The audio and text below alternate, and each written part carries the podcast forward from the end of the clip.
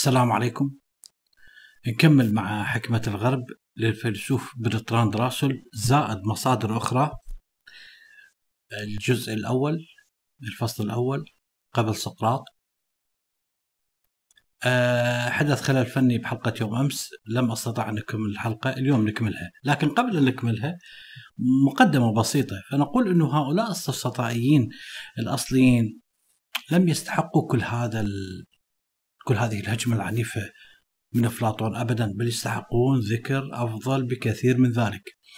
فمن أبرز آثارهم أنهم أثروا الحياة الفكرية في أثينا وقادوها نحو ما نعرفه اليوم باسم علوم الإنسانيات. هؤلاء هم من أوجدوا شيء اسمه علم الإنسانيات. وبينما قام بعض من الفلاسفة قبل السفسطائيين اللي طرقنا لهم بالحلقات السابقة بتغيير التفكير في الطبيعة إلى بحث عن تفسيرات عقلانية سوف يقوم أصحاب العقول الفلسفية من السفسطائيين بالتفكير بين بالتفكير في الصراع بين من؟ بين الطبيعة والتقاليد أو القوانين التي وضعها الإنسان لذلك هناك عدة جوانب لهذا النزاع بين التقاليد اللي وضعها الإنسان والطبيعة. هؤلاء السفسطائيين توصلوا إلى فكرة مشوقة جدا عن المطالب المتناقضة لغرائز الإنسان الأنانية من ناحية ومتطلبات العدالة من ناحية أخرى وأيضا عن المشكلات التي طرأت على فكرة الفيلسوف قبلهم ديمقريطس حول مسألة المعرفة الموضوعية. التي تقول إن جل ما يدعي الإنسان معرفته ما هو إلا مسألة تقاليد وأعراف. لا يوجد لها أي واقع حقيقي. نسترجع مقولة ديمقريطس للتذكير فقط في النظرية الذرية، تذكرون بالحلقات؟ حلقة قبل السابقة تقريبا. اللي يقول بها جرى العرف بأن يعد الشيء حلو أو مر أو ساخن أو بارد أو بلون معين ولكن الحقيقة إن هذا الشيء ليس إلا ذرات وفراغ. أبرز الفلاسفة السفسطائيين لم يكونوا يقولون بهذا الشيء فقد توصلوا إلى استنتاج مختلف تماما عن مدى المعرفة. لكنهم مع ذلك كانوا سيدركون جيدا المشكلة التي يعاني منها ديمقريطس. ما هي المشكلة التي يعاني منها ديمقريطس؟ تذكرون؟ المشكلة كانت التناقض بين الحقيقة الموضوعية والإدراك الادراك الذاتي إنسان يرى هذا الشيء حلو آخر يراه مر. إنسان يرى هذا الشيء حار آخر يراه بارد. هذا تناقض بين الإدراك وبين الحاله الموضوعية. لذلك يكاد الفيلسوف ديمقريطس بشكل من الأشكال أن ينتمي إلى عالم السفسطائيين لكن ليس بشكل كلي. اللي يفصل عنهم هو ليس الفاصل الزمني ابدا. كانوا السفسطائيين في أوج عظمتهم كانوا يدرسون علومهم كان ديمقريطس في وقتها في سنوات عمره الأولى في الفلسفة. لكن الفرق بيناتهم اختلاف المصالح المهنية وكذلك الفكرية. رغم إنه آه، فلسفة ديمقريطس إلى حد ما اتجهت إلى كثير من القضايا اللي هم السفسطائيين تناولوها بالبحث بل إنه تناول بالفعل بعض أفكارهم في كتاباته. مع ذلك هو سلك طريق غير طريق غير طريقهم. ففي الحلقة السابقة اللي لم نستطع أن نكملها واللي هي عبارة عن محاورة متخيلة افتراضية لأفلاطون بين سقراط وبين بروتوغاريس فيلسوف السفسطائي بروتوغاراس فنسترجع شيء بسيط. تذكرون بوقتها قلنا إنه سقراط يخاطب بروتوغاراس يقول له يعني أريد أسألك سؤال عن الأحلام وعن الاضطرابات العقلية والنفسية عن الجنون الأحلام والجنون. بهالحالة الإنسان المجنون والإنسان اللي يحلم مؤكد إنه سمعهم ونظرهم وأفكارهم كلها عبارة عن خطأ في الإدراك. يعني بما معنى إنه بتلك الحالات إدراكهم خاطئ. لا يمكن لأي إنسان حالم أو في حالة جنون أن يكون يملك شيء من الحقيقة بل أبعد ما يكون عن الحقيقة. ويقول سقراط إنه هذا الإدراك ليس صحيح على الإطلاق. جاوب بروتوكارس يقول بروتوغوراس يقول له نعم يا سقراط هذا صحيح تماما. نكمل حلقة اليوم.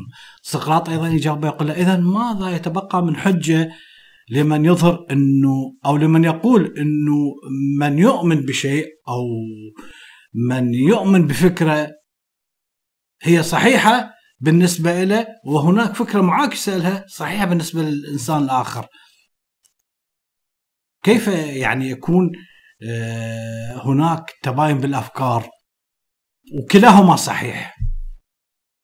فجاوب بروتاغورس يقول في الحقيقة يا سقراط أنا ما أستطيع أن أنكر إنه المجانين وكذلك الحالمين يؤمنون بأشياء باطلة عندما يتخيل المجنون إنه صار إله.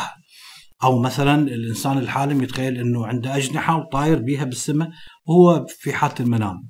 هنا سقراط سوف يشعر ب انه خصمه بدأ يضعف فزاد من الضغط عليه حتى وأن اعتبر سقراط العفو حتى وأن اعتبر بروتاغوراس إنه المجانين والحالمين هم عبارة عن حالة خاصة. هذه الحالة الخاصة يعني ما نستطيع أن نقيس عليها. طيب هنا السؤال ماذا سيقول بروتاغوراس بروتاغوراس عندما يرد عليه سقراط؟ بالتالي أنت يا بروتاغوراس إذا كنت محق في أن الأشياء هي ما تظهر عليه لكل إنسان كل إنسان يرى شيء من منظوره هو صحيح. طيب كيف يكون أحدنا أحمق والآخر حكيم؟ يعني بالحالة إذا كلاهما صحيح كل شخص من منظوره بالحالة كلا كل الناس حكماء. طيب إحنا نعرف انه هناك ناس حكماء وهناك أناس إنسان أحمق وإنسان حكيم.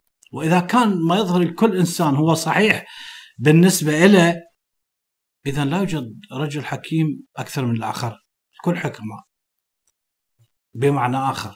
كيف يمكن لبروتاغوراس أن تعلم الحكمه إلى هؤلاء التلاميذ من الأساس إذا لم تكن يعني بالحالة إذا هي الحكمة عبارة عن ما يؤمن به كل إنسان.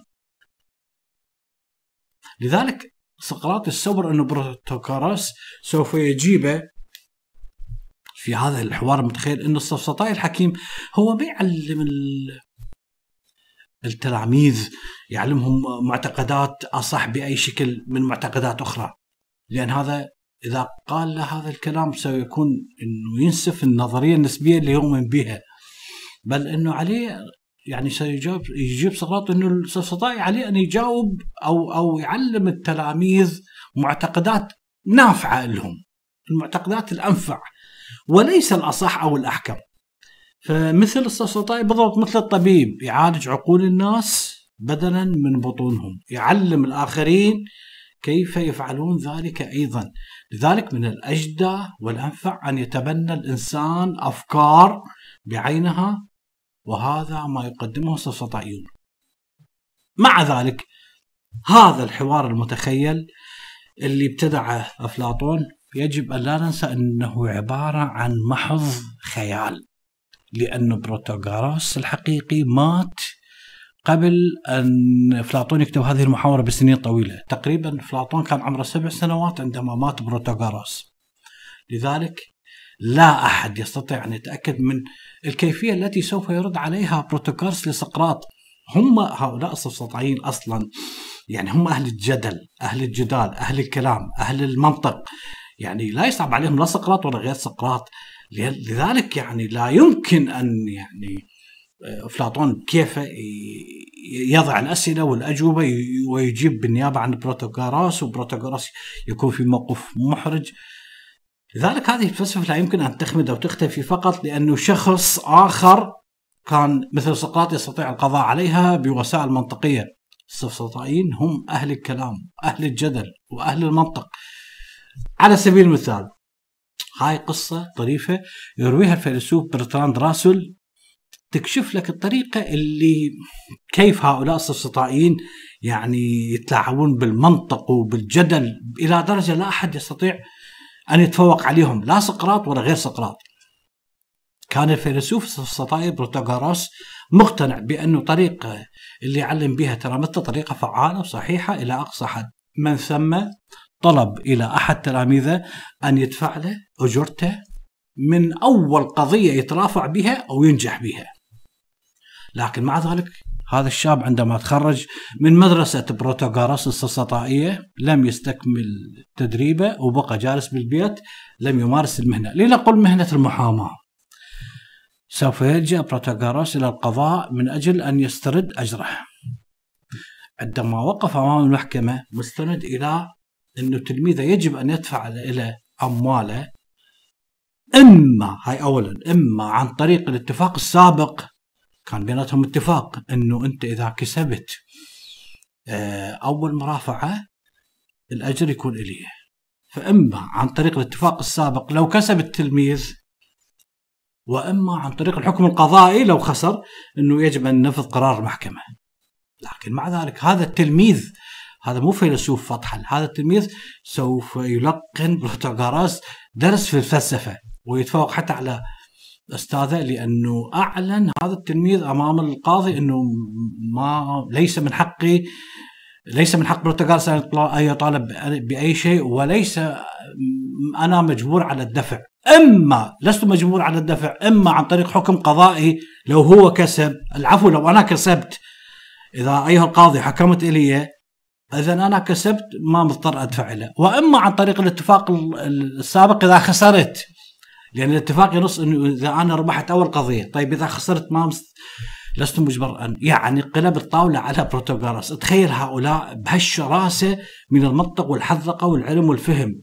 هؤلاء ما يحصى عليهم سقراط ولا غير سقراط. لذلك ربما كان بروتوغراس الحقيقي بدمه ولحمه. لو كان مواجه سقراط أعتقد إنه كان يلقن سقراط درس في الجدل لا يستطيع أن يرد عليه. المهم هذا شأن أفلاطون.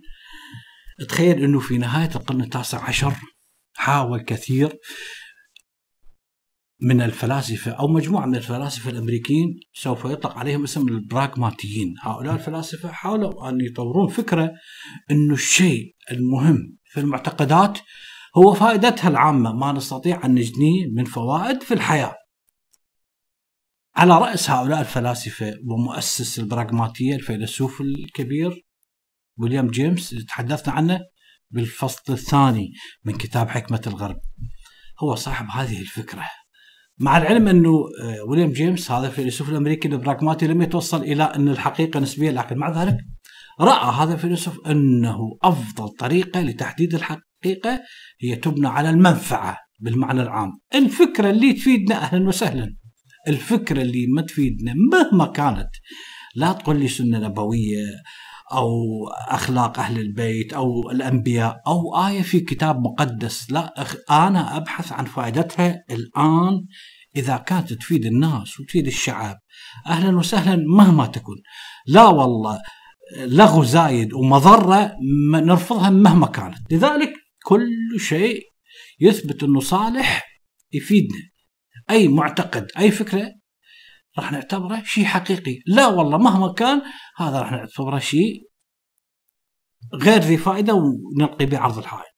لذلك كما انه هناك يضرب مثل على سبيل المثال هناك أطعمة هي ما تناسب فقط حاسة الذوق فقط عندنا لا إنه هذه الأطعمة تفيد.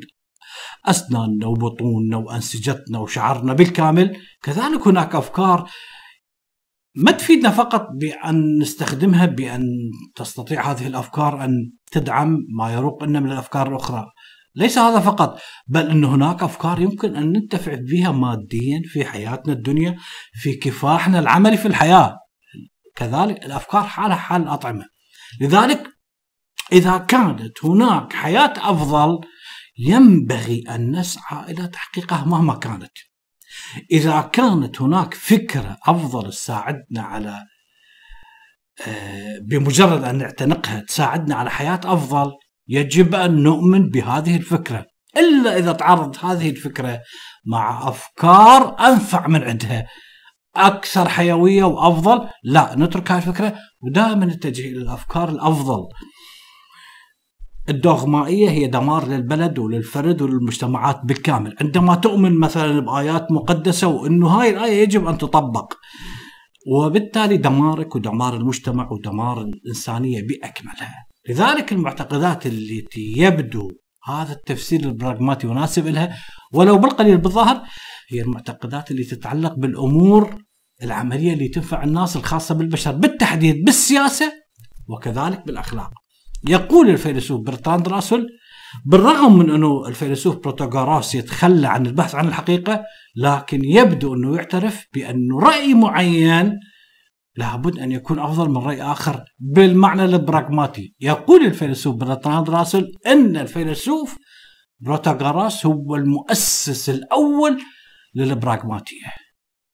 تخيل انت الباقي لذلك كانت بالبدايه كلمة السفسطائي ماذا تعني؟ تعني رجل حكيم وبما أن الفيلسوف سقراط كان يعلم التلاميذ كان معلم وحكيم أيضا لم يكن من المستغرب أن يطلق عليه يعني اسم سفسطائي في وقت لم تكن الأمور واضحة حق بوضوحها لذلك إنه أصحاب العقليات غير الفلسفية كلام البرتراند راسل هؤلاء منذ القدم وإلى حد اليوم يتخذون موقف عجيب غريب غير متسق من الفلسفة بشكل عام معادين للفلسفة.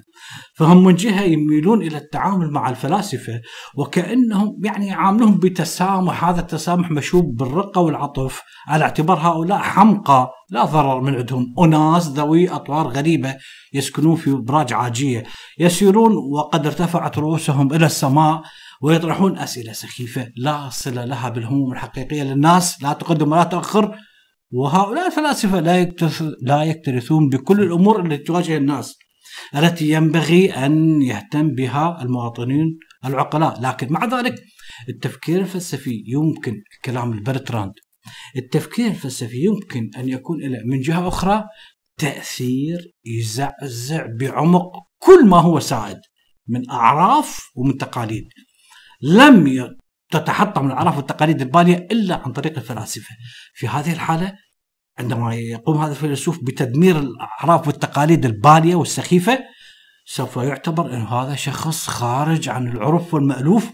سوف يعكر صفو التقاليد والأعراف هذا الرجل لا يبدي لا يبدي أي موافقة غير مشروطة بالعادات والآراء التي تبدو صالحة في نظر اللي يعتنقون العادات والتقاليد وما يريدون يغيروها لذلك هؤلاء الذين لم يعتادوا النقد لم يعتادوا إنه يأتي شخص فيسفه معتقداتهم يشعرون بانعدام الأمان عندما تتناقش معتقداتهم وتضع تحت المجهر لأنها سوف تفند بالكامل. ويكون رد فعلهم رد همجي مصحوب بالكراهية مصحوب بالعداء هكذا اتهم السفسطائيون من قبل فلاسفة آخرين وشوهت سمعتهم نفس الشيء اتهم سقراط بنشر تعاليم هدامة حال حال السفسطائيين بوجه عام وأيضا معلمي الجدل والخطابة بوجه خاص.